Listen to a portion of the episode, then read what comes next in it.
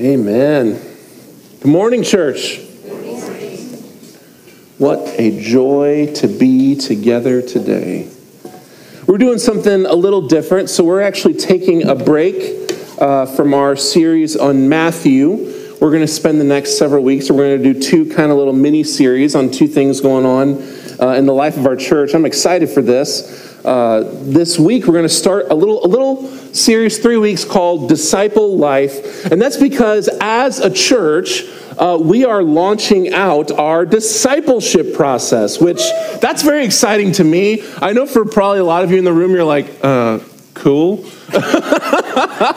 And if that's you, that's fine. If you don't know what that phrase means, that's fine. It's just a very churchy phrase uh, that refers to our plan as a church to help one another engage our faith. What's our plan as a church to help each other engage our faith? Guys, Matthew twenty-eight, Great Commission, really famous passage. It makes it really clear. We are all, every single one of us who claims Christ, we are all called to make disciples who then go and make more disciples. To follow Jesus is to be a disciple. Here in that word, student.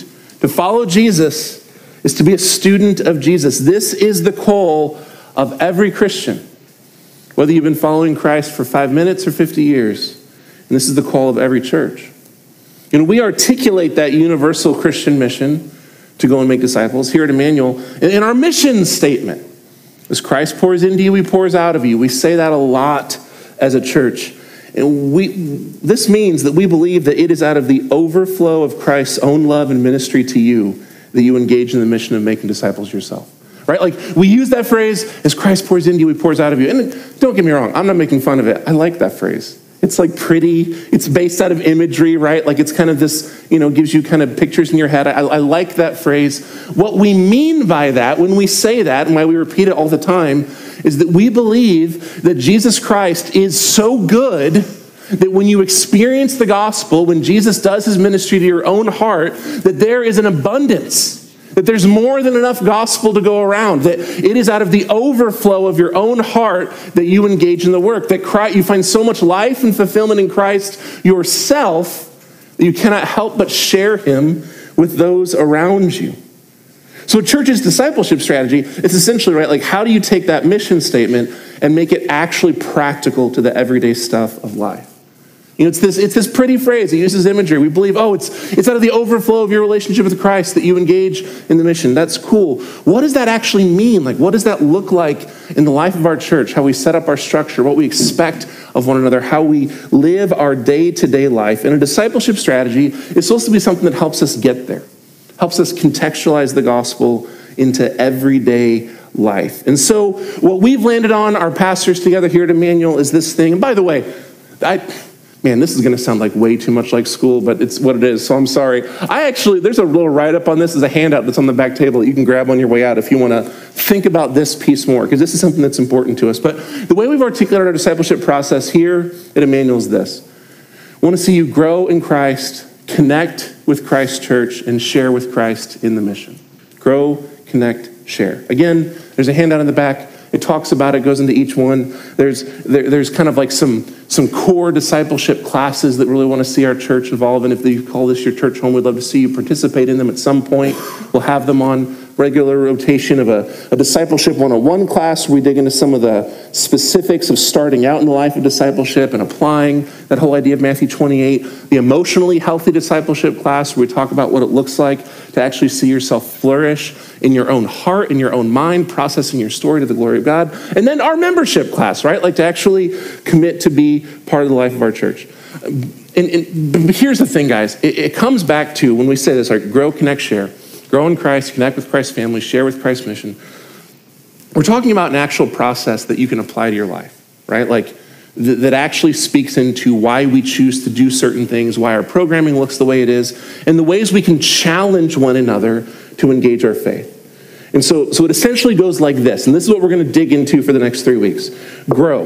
When we talk about growing in your faith, growing in Christ, what we're, what we're saying is, man, are you taking next steps in your spiritual health? Every single one of us has a next step that will move us toward greater spiritual health, greater spiritual maturity. Are you identifying and taking next steps in your spiritual health? Connect. Are you intermingling yourself with the life of a local church? And by the way, he, here when I say this, I'm not saying like you have to intermingle yourself with the life at Emmanuel. Like a local church. You need to find a local church that you can plug yourself into and mingle your life into their lives. And then share. Are you, are you joining with Jesus and your local church in the larger gospel ministry of going out to proclaim the gospel, to seek and save the lost, right? That's kind of kind of what we're looking at. Grow, connect, share. Today, we're going to do one of these each week. Today, we're going to talk about this first step, what it means to grow. And it comes down to this, guys. We all need to grow in our faith. We can, like, baseline, we can agree on that part, right? Yeah? Like every single one of us, regardless of whether you're still even considering if you want to follow Christ or you've been following Jesus for decades upon decades, we all have room to grow in our faith journey. Yeah? Yeah? Yeah. This, guys, this is because you never complete your sanctification. I mean, until you are in eternity with Jesus. When, when Christ returns and restores all things and makes you completely like himself and you step into your eternity, yes, your sanctification will be complete. You will be sanctified, holy, made like Christ, awesome. But until that happens, you don't arrive. We've all got next steps in our faith. You're in a state of growth and sanctification. As long as you live life on this earth, as you pursue Christ, you have next steps of growth, next steps of growing in holiness. So, several years ago, when I first took a pastoral position at Red Tree Church, that was one of the churches that merged together to plant Emmanuel a couple years ago. So this is several years ago when I first took a pastoral position there. This is when I was still, uh, for those of you guys that know my story, I was still doing church planning assessment. I thought I was going to move my family to North County and plant a church there. I was doing my residency at Red Tree and working through that stuff. There was an immediate need, and I got asked to lead one of the gospel communities, one of the small groups at Red Tree. And so Kim and I stepped in and started leading this gospel community. And this was the gospel community at Red Tree that contained uh, all of the senior citizens at the church.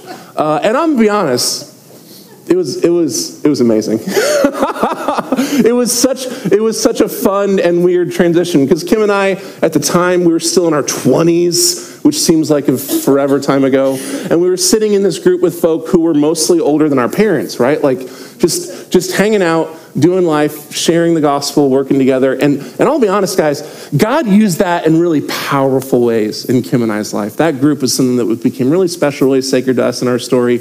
Millie was born while we were in that group, and so we got to sit with folk who were just way farther along in life and marriage and their faith to talk us through all the normal, terrifying, fearful things that happen when you have your first kid.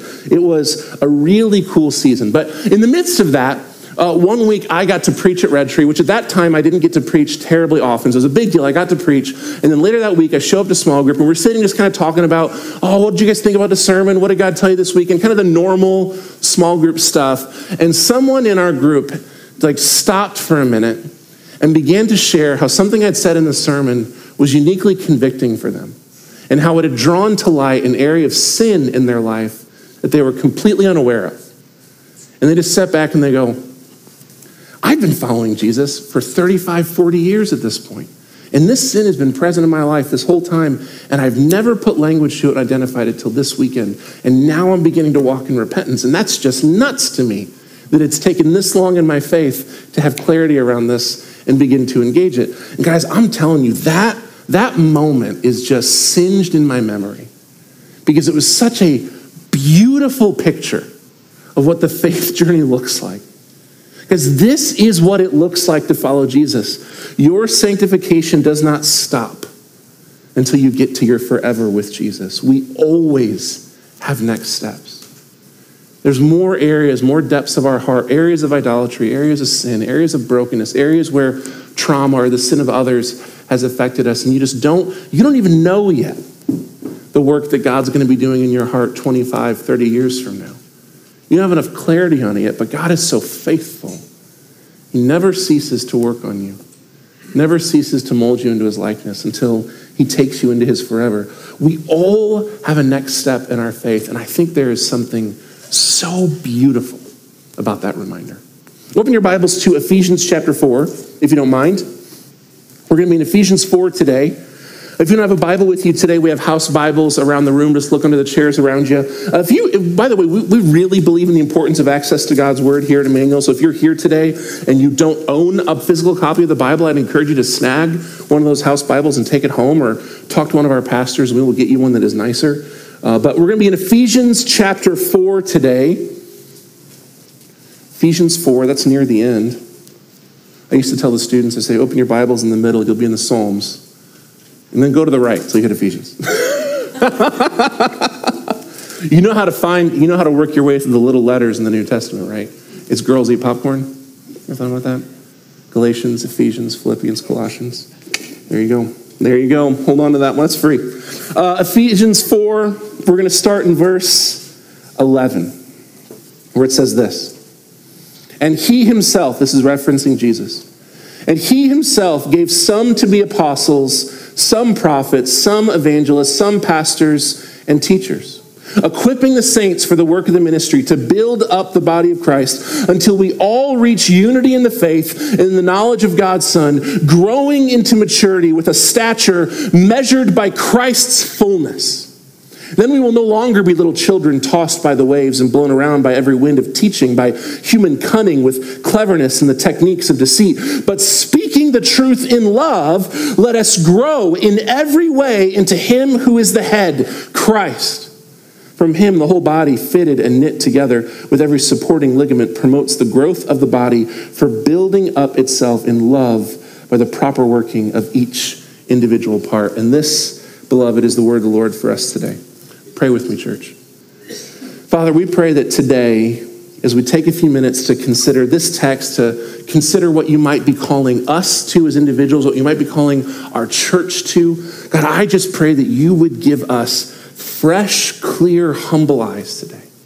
Lord, we want to hear from you.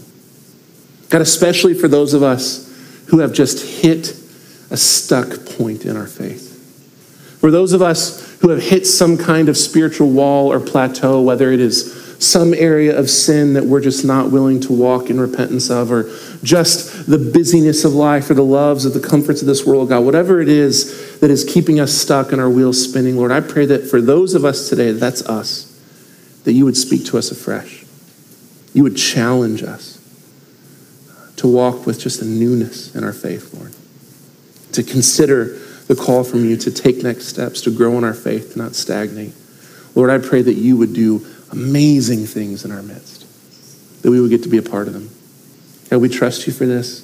Spirit, we need you to do this work in us, so we pray this in your name, Jesus. Amen.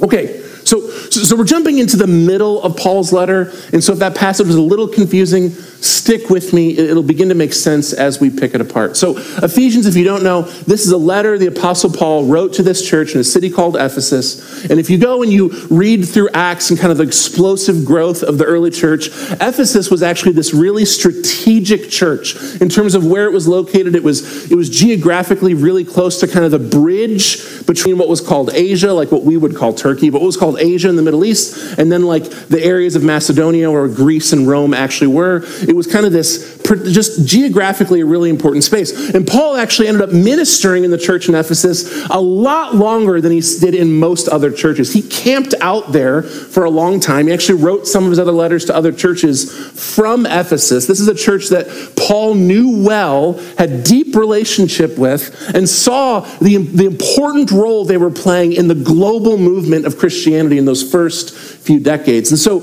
as Paul writes this letter to Ephesus, he writes them not just as a theologian, as an apostle. He's writing them as a pastor who knows them. He's writing them as a brother who shared life with them. And he's writing them as an apostle who has actual genuine concerns for this church. And it comes down to this, guys. Much more so than many of the early churches, Ephesus had a pretty small Jewish population. Most of the people who made up the leadership in the body of the early church at Ephesus were Gentile converts, which which that doesn't mean anything in terms of their salvation, right? Like it's one of the big issues of the New Testament in the book of Acts. The gospel is freely available to all. But it does create a unique pastoral concern for Paul, and that's this. He can't assume the church at Ephesus has a biblical grounding. See, if you go back and you read Acts, you'll notice that the kind of missional strategy for church planting amongst the apostles uh, was really, really similar. They would go into an area, they would find the Jewish population, folks who were worshiping in the synagogue or the place of prayer, and they would preach to them first in hopes of building a core group amongst people who already had deep biblical knowledge. And then the gospel would move out from there. And that happened in most of the early churches, and that happened to some extent in Ephesus. But a large chunk of the church body in Ephesus doesn't have much biblical grounding. They didn't come from a Jewish background. They're Gentiles, new to the faith, new to the exploration of the scriptures, new to the truth of the gospel. And so Paul writes to them with genuine pastoral concern to see them rooted and grounded in their faith. And so there's this movement in Ephesians that's really interesting. He starts by just going, let me rehash the gospel in as simple and clear terms as I possibly can. Like, go back and read Ephesians two on your own this week. It is one of the most clear, most beautiful, articulated gospel presentations in the whole of the Bible. Like, Paul goes goes straight to the meat of the matter. And once he gets past that gospel proclamation, well, he kind of brings us back, hey, here's the thing we're united around. As you go into Ephesians three and then to, into Ephesians four, where we're at, you see Paul make this shift where all of a sudden he starts letting the church know, hey, listen, I'm praying for you guys. I'm concerned for you guys. I want to make sure that you guys grow in maturity and unity. I want you to make sure you're growing in your faith. I am praying to that end. I'm praying for you guys that you would keep growing in depth, that you would grow together in unity. And then there's this bit heading into chapter four where we are, where he goes, but you're not on your own in that. I'm not, I'm not praying this just out into the ether. Like, you need to know Christ is in this work with you. You're not just on your own trying to figure out how to, how to do your faith. No, no, no, no. Christ is the one who will grow you in maturity, who will grow you in unity, because, because he's so generous and he, and he has this authority and he gives these good gifts to the church to take care of them. And that's where our text picks up. What are those gifts? What is it that Jesus gives to the church to help them grow in maturity and faith, this thing that Paul is praying for this church? And look how the text opens. He himself, Jesus, gave some to be apostles, some prophets, some evangelists, some pastors, and some teachers. Jesus gives this church the gift of gospel proclamation through its leaders, right? Folks who help build up the church and connect them to the gospel. The, the common thread between all the different kinds of people or gifting that Paul mentions there, apostles, prophets, evangelists, pastors, teachers, these are all people who point to the gospel of Jesus. God gives the church leaders who expound upon and proclaim the gospel. And what does that do? Well, Paul says it right here. To equip the saints for the work of ministry, to build up the body of Christ. Jesus' gift of good leaders who proclaim the gospel equips individual Christians for ministry. And that builds up the church. Builds up the church communally. So there's this, this movement here from this kind of individual growth, maturity into corporate growth and maturity. And look what it says next. It's verse thirteen. Until we all reach unity in the faith, right? God gives this gift. They do that. They're going to equip the church. They're going to build the church. And it's going to keep happening until we all reach unity in the faith and the knowledge of God's Son, growing into maturity, with a stature measured by Christ's fullness. This gift Jesus gives to the church of gospel proclamation, this draws the church together into both unity and maturity. This proclamation ministry, yeah, it helps empower individual Christians to live out their faith, which then grows the whole church into unity and maturity. And I love that Paul neatly defines for us what he means by Christian maturity. It is the measure of Christ's fullness. Meaning, Christian maturity means simply a life that looks like Jesus. It's measured by the fullness of Christ. So Jesus gives the church the gift of gospel proclaiming leaders so the individuals in the corporate church can both look more like him. That as the gospel is proclaimed in the church, the individual members of the church, the church as a whole, looks more and more and more like Jesus. So far, so good. Look at verse fourteen. This is, I think, really important for us today. Because then we will no longer be little children, tossed by the waves and blown away by every wind of teaching, by human cunning with cleverness in the techniques of deceit. This work of the church, helping build individuals and the whole church, guys, this is important work. That growth of maturity, it is important work. It's important for the church. It helps, it helps keep us from being tossed around in our faith. Because there were, there were tons of different ideas about spirituality and emotional health and human flourishing floating around the first century Roman Empire.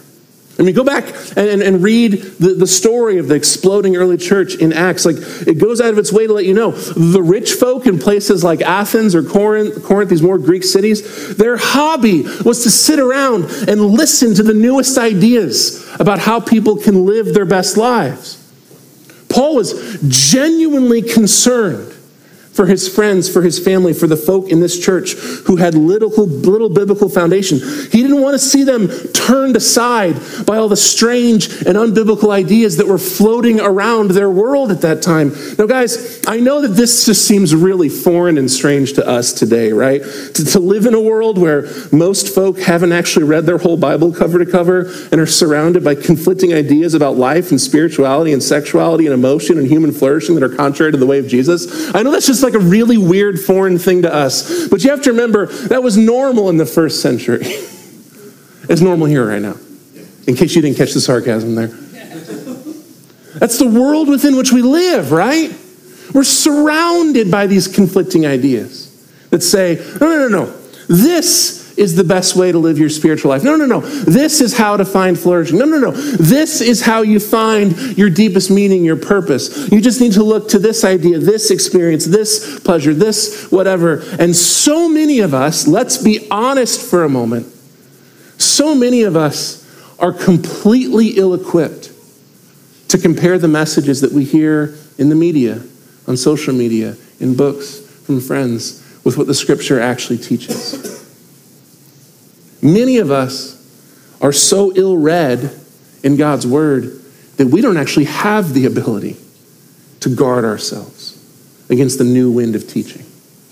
And so when all of a sudden you have two friends, three friends, four friends who are all posting this same self-help guru and clips and videos about how to live your best life, and these are your friends and you love them and you trust them, and actually that does sound pretty cool, it's easy. It's easy to be tossed about back and forth by the newest teachings.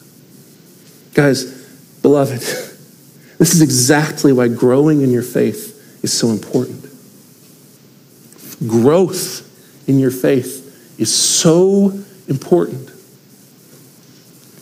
I don't know how many of you guys are like into gardening and plants and those sorts of things, but plants grow. I don't even know. Plants grow. Do you guys know that? Sorry. But plant, plants grow in more than one way. Right? They, they grow up, they grow out, they grow out new branches, they branch out to get more sunlight and do all those things. But they also grow down.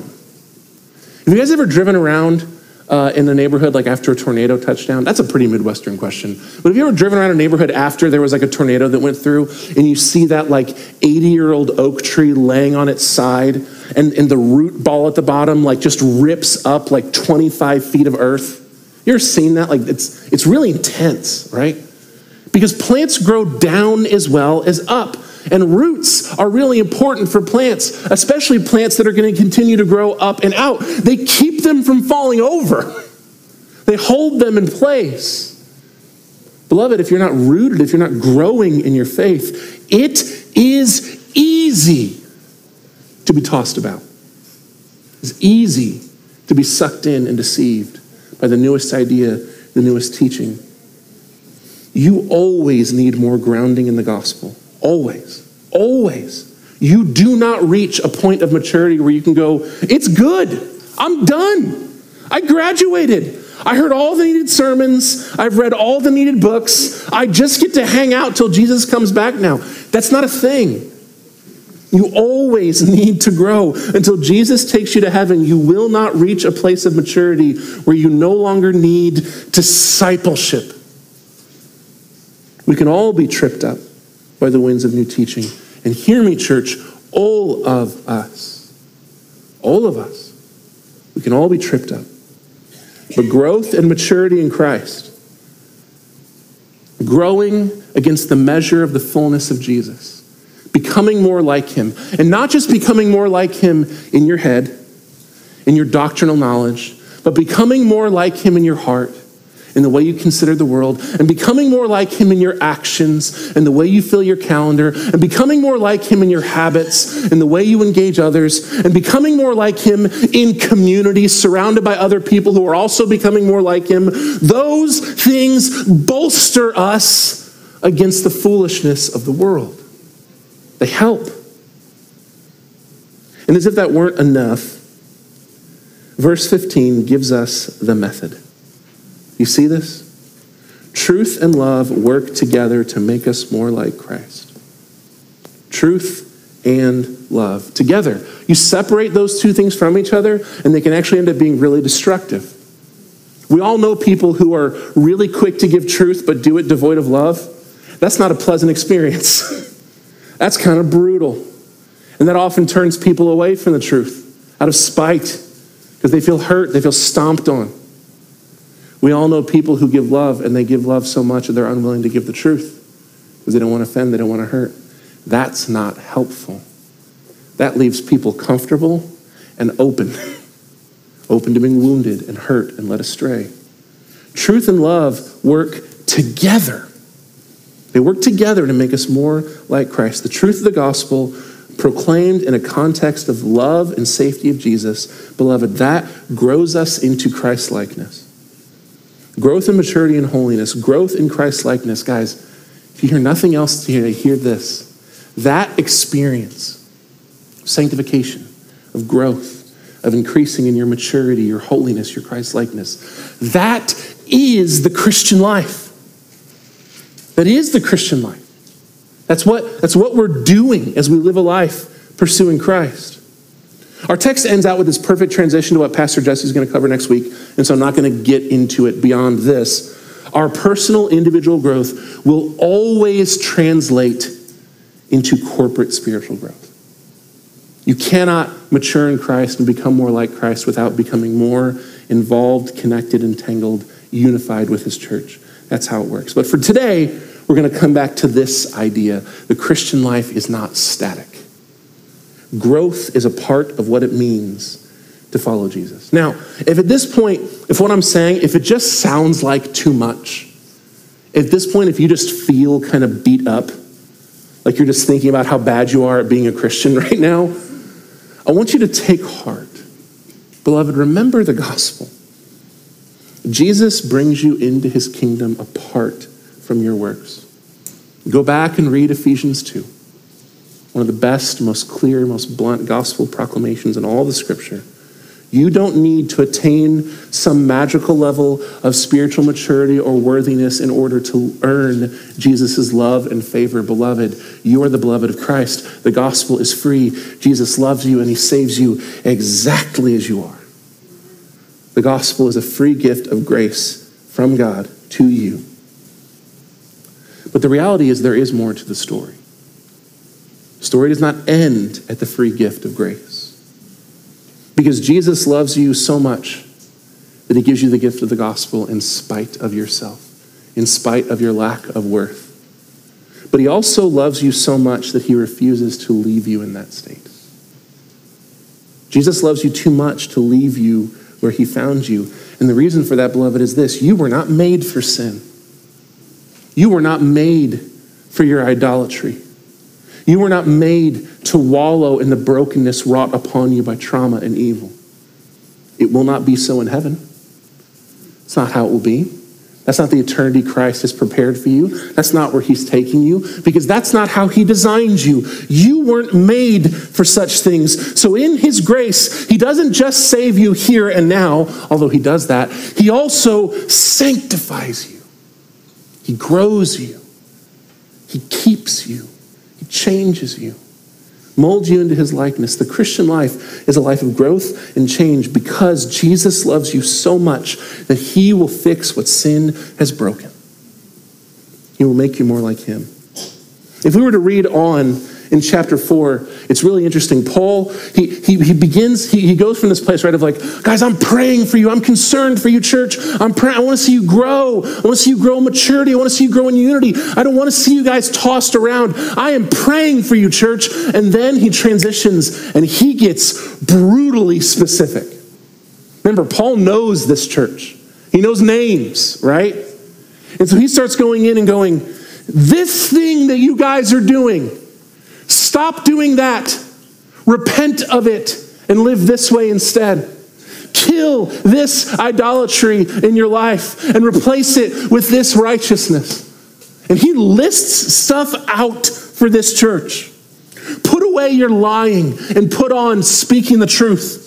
Put away your angry outbursts and put on reconciliation and unity. Put away your stealing and dishonesty and put on hard work. Put away your foul language and put on encouragement. Put away your bitterness, your anger, your wrath, your shouting, which accomplishes nothing, and put on kindness and forgiveness. Put away your sexual immorality and put on the love of Christ. Put away your dirty jokes and put on thankfulness. He gets really specific with this church. You need to grow in your faith, Ephesus, Paul says. You need to grow. You are not static. The gospel is a free gift. It brought you in. You're saved. You're saved by grace. But Christ wants more from you. He wants to do more in you. Notice a couple things about Paul's challenge for this church to grow in their faith. He knew this church well. He spent time with them. He knew the specific struggles of this church. And because of that, Paul gets really specific. He speaks to the real issues this church is dealing with. He doesn't just say, stop it. You notice this piece? He doesn't just say, stop doing that. No, no, no. He says, put off this sin, this idolatry, this evil, this part of your flesh, and put this on instead. He challenges them not just to repent of their sin, but to grow in holiness, to live righteous lives, to replace their sinful acts with righteous acts. And this is for the whole of this church, every Christian. Remember, because everyone is constantly growing. Sanctification doesn't end until heaven, which means all of Ephesus needed this challenge. And hear this, guys, all of us need this challenge. Which I think both just raises for us a really great question. If Paul knew us at Emmanuel Fellowship, if he knew you and me as well as he knew Ephesus, man, what do you think he would say? How do you think he might? I've made a list for you guys, and I'm going to go by name. I'm just kidding. We're going to go alphabetical through each one of you guys. Oh. What does it look like for us to be people who are growing in our faith? What does that look like? Because that's a really important question. What, what cultural idols and sins might we be more tempted toward than other communities throughout history or even throughout our culture? What do we need to put off that we might put on the gospel? Guys, I, I want to say this. Obviously, this question is something that is very contextual to every individual within this room, which is, by the way, why we all need to be discipled, each and every one of us. Guys, if you are struggling to break through to real growth in your faith, I need you to hear this. You need discipleship. God has given us the church for a reason. You need to be challenged to grow in your faith, to not sit in stagnation. Your pastors here, we love you guys. We're in that with you. You can reach out to any one of us. We'll sit down, we'll get a coffee, we'll get a meal, we'll talk about life, we'll help you think through, pray through, and really specifically zone into, and what are your next steps in faith? What kind of stuff do you need to work on, to engage, to repent of, to grow? We want to be in that with you guys. Man, every single one of us, we have specific areas of sin, specific areas of idolatry, specific traumas or evils that were done to us. We all have areas where we can grow. It's specific. It's contextual. But I'm also not going to give you an out because we're sitting right here and we're together. And so I do think, I do think that there are some general cultural truths that are probably pretty generally applicable to a church like ours. And I think it can be helpful for us to call them out and consider how our church family together might speak against these things. And so I'm going to land us out today by taking just a minute to talk about four things. I'm going to talk about consumerism. I'm going to talk about materialism. I'm going to talk about individualism. And I'm going to talk about outsourcing your spiritual responsibility.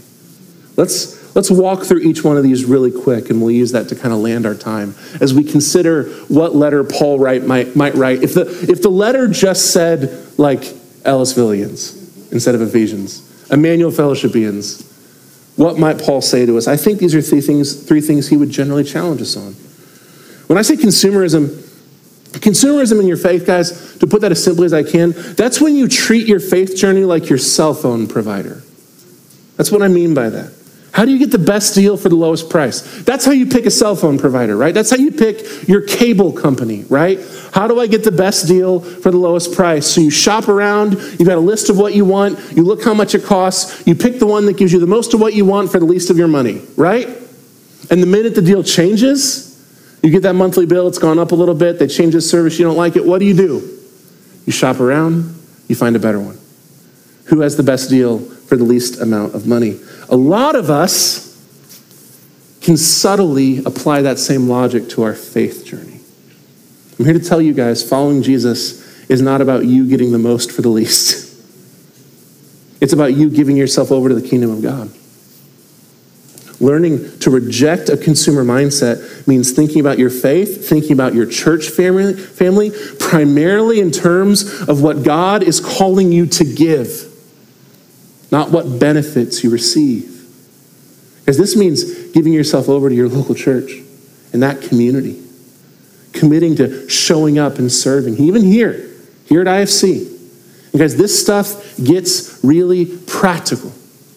A consumer mindset tells you if you get offended or hurt by one of the leaders of the church, it's way easier to just go online and find a different church than to work it out. That's a consumer mindset. I don't like this.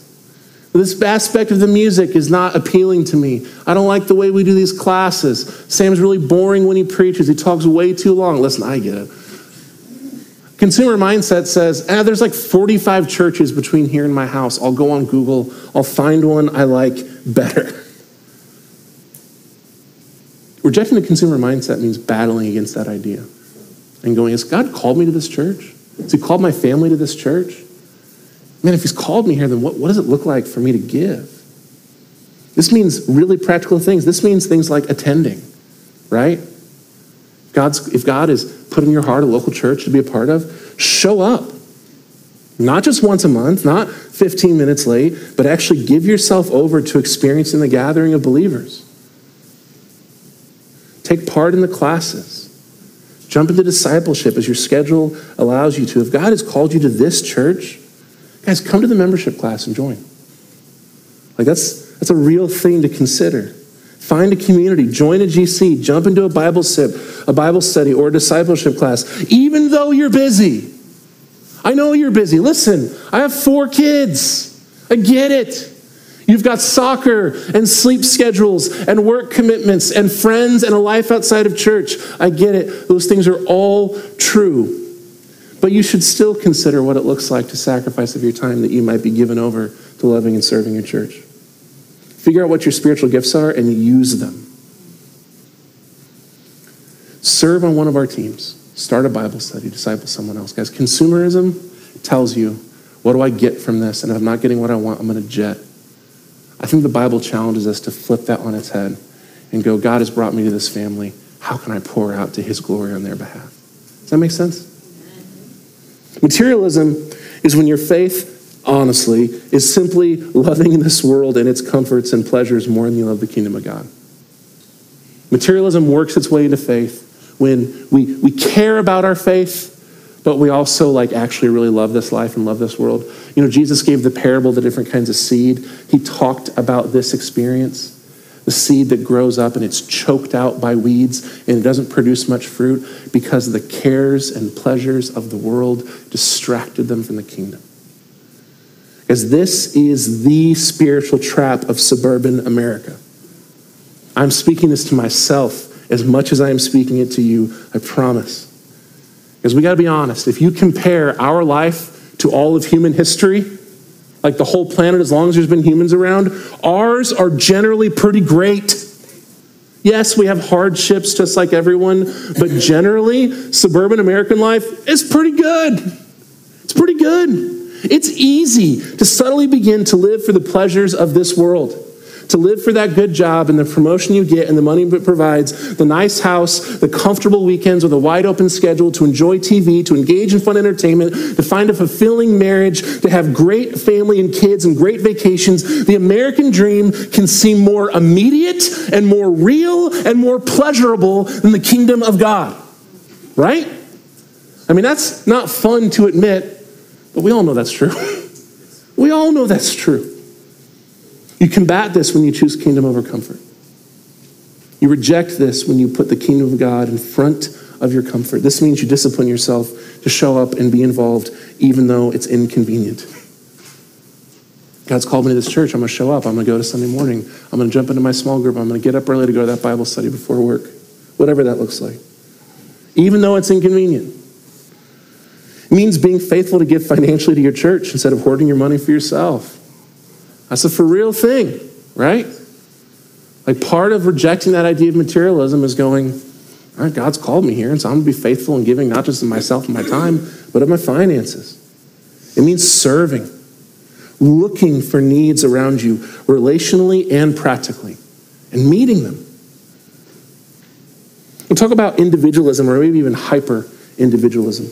By this I mean believing that your spiritual responsibility ends at yourself or your immediate family. Whew.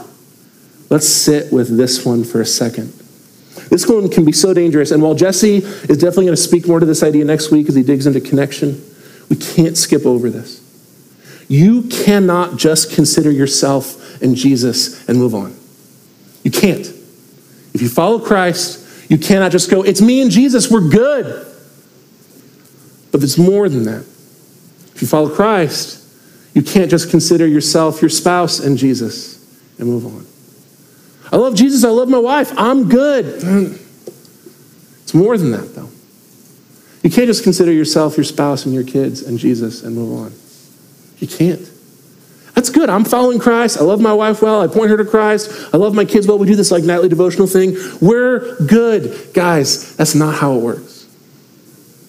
Your spiritual responsibility, according to Scripture, moves beyond your immediate family. It does. You cannot do faith on your own. The church of Jesus is larger than your house. We live in a culture that encourages you to hide behind your garage door, right? Life is about your personal success, and beyond that, it's just for you, your life, your immediate family. That's just it. And guys, listen, don't mishear me here. Your spiritual health and the spiritual vitality of your immediate home, that's incredibly important. You should care about that a ton. You should be growing in your faith. If you're married, you should be challenging your spouse. If you have kids or grandkids, you should be pouring the gospel into them. Yes, amen. Please don't mishear me. I'm not telling you to not care for your family spiritually. What I'm telling you is that if you are in Christ, you, beloved, have been adopted into a new family, and you have a larger family obligation than simply those people who live in your house. So more than that. And beloved, I want to encourage you to look around this room, because there are people in this room who don't have that option to hide behind their garage door with their spouse and their kids. There are folk who are single, folk who are widows and widowers, folk who are dealing with deep hurts, and they've been adopted into your family just alongside you by the power and blood of Christ, and you bear spiritual responsibility for them. They are your family in Christ. You care for them. You reach out to them. You pour yourself out on their behalf. Because this one is as practical as you can get. You need to be involved in the communal life of the church. You need to disciple and be discipled. You live your faith beyond your immediate circumstances. And I'm telling you guys, this pushes against the cultural idols of West County. Last one, outsourcing spiritual responsibility. What I mean by this is when we avoid the hard work of faith because we just can follow the right earthly leaders, right? You plug into the right church. That's not me, trust me. You find the right podcast, the right author, the right denominational leader, the right theologian, the person who is really important in your faith journey, and you just latch onto them and go, yeah, it's good because I follow this person. I read their books. I know what's going on. I remember what they told me back in the day when they discipled me. I'm good. I'm here to tell you guys, it's more than that. You have to take responsibility for your own faith journey. Hear me, the gospel's free, and Jesus is the one doing the work of sanctifying you. But you have to take personal responsibility for engaging Jesus in this work. You can't just join the right church or subscribe to the right podcast or YouTube channel and ride on the coattails of someone else's faith until you die. That's not how it works. This is your faith journey. You will stand before the judgment seat of the Lord with Christ at your side as your advocate and no one else. No pastor will be there to help you. It will be you and Jesus. You are responsible for your own faith journey. You have to be involved. And guys, in a very practical sense, this means you must actively engage your spiritual growth. It is on you whether or not you take up spiritual disciplines individually and corporately. That is on you. Is your faith important enough for you to read the Bible? Guys, that's about as basic as we can get. But I'm dead serious when I say that. Is your faith important enough for you to read your own Bible? Listen, I'm so serious when I say this. One of my greatest joys in life is to come up here and talk to you guys about the Bible. It is an insane privilege that you allow me to set aside time in my week to study the Word and pray and consider and bring to you the fruit of that study. I love to do that, and I will do that as long as you allow me to. I'm so serious. But you are ultimately responsible for your own faith journey. And if the only time you get in the Word is when you come hang out here and you hear me talk about it, you're in trouble. You're at risk of being tossed about by the cunning of this world. You're responsible for engaging your own spiritual disciplines, reading the Word, studying it, knowing it, memorizing it, praying, meditating, journaling, making sure you know what you get your spiritual gifts are and how you use them. You got to take responsibility for it. So, consumerism, materialism, hyper-individualism, and taking personal responsibility. Guys, I know that I just slammed you guys with a lot. And a lot of it was really practical, right? Show up and do this, sign up for this. I want to encourage you guys as we end out today, don't feel overwhelmed this morning. Please don't feel beat up by me this morning. Remember, you are the beloved of Jesus. He gave you your salvation as a free gift from him, apart from your works. And hear this, church, he gave you your salvation as a free gift from him for you, apart from your spiritual maturity. Your salvation, your place in the kingdom, your adoption into the family is not endangered by your immaturity. You are secure in Christ. He loves you and he sought you out. Even though I just named a hundred things that we all, myself included, likely need to do to grow in our faith, God is gracious. He knows your limitations. He knows you are dust. He is patient with us, desiring that all would come to salvation and maturity in Christ. You can't and you don't have to fix every weakness in your faith journey immediately. You can't do it. You don't have to. Rather, rather, what you need to do is commune with the Holy Spirit and ask him very plainly, very genuinely, what is your next best step? We are all on a journey in our faith. We are all being sanctified, which means we all have a next step in our faith, all of us. So I'm encouraging you to ask Jesus what yours is. He'll tell you. I mean, it may be as simple as just come to church on Sunday mornings more consistently. Learn to sacrificially to give financially to your church. Join the hospitality team so you can help hand out communion. Or, or, or join the prayer, or begin praying for your lost coworker. It may be something that simple, but beloved, we all have a next step in our faith in Jesus. We all have a next step in our experience of his gospel. We all need to grow. Beloved, healthy things grow. If you're experiencing Jesus, you will grow. You will grow. Emmanuel, we will, we will dig our roots down deep. We will spread them as wide as the Spirit of God faithfully draws each of us to greater maturity and greater unity. Christ is pouring into us, and I believe he will overflow out of us into the world. I believe that. We all know the world needs more Jesus. Amen? So, here's how we're going to land today, band, if you want to come back up. I want to encourage you to take just a minute in this space before we close out our time together and just as clearly as you can ask the Lord, Lord, what is my next step? Find some space in this room for you to get alone with Jesus. If you can do that in your seat, that's awesome. If you want to get on your knees somewhere in the room, you can be invited to do that. If you want to ask one of the pastors to pray with you, we would love to do that. But I want to invite you to come to Jesus and just ask him, Lord, what is my next step? And if God gives you clarity on that, I'm going to give you one more, one more little action bit. If God gives you clarity on that, if you pray that prayer and just immediately like that conviction pops in your head, this is what I need to do in my faith, I want to encourage you, before the day is up today, share that with someone. With a friend, with a spouse, with one of our pastors, one of our deacons, someone from your gospel community. Share that with someone so that we can be in it with you. Because we don't just grow, guys, we grow together. All of us. So let's let's walk together. Let's see each other grow into the amazing future God has for us. Amen. Take a few minutes to be in prayer, and then we'll continue on.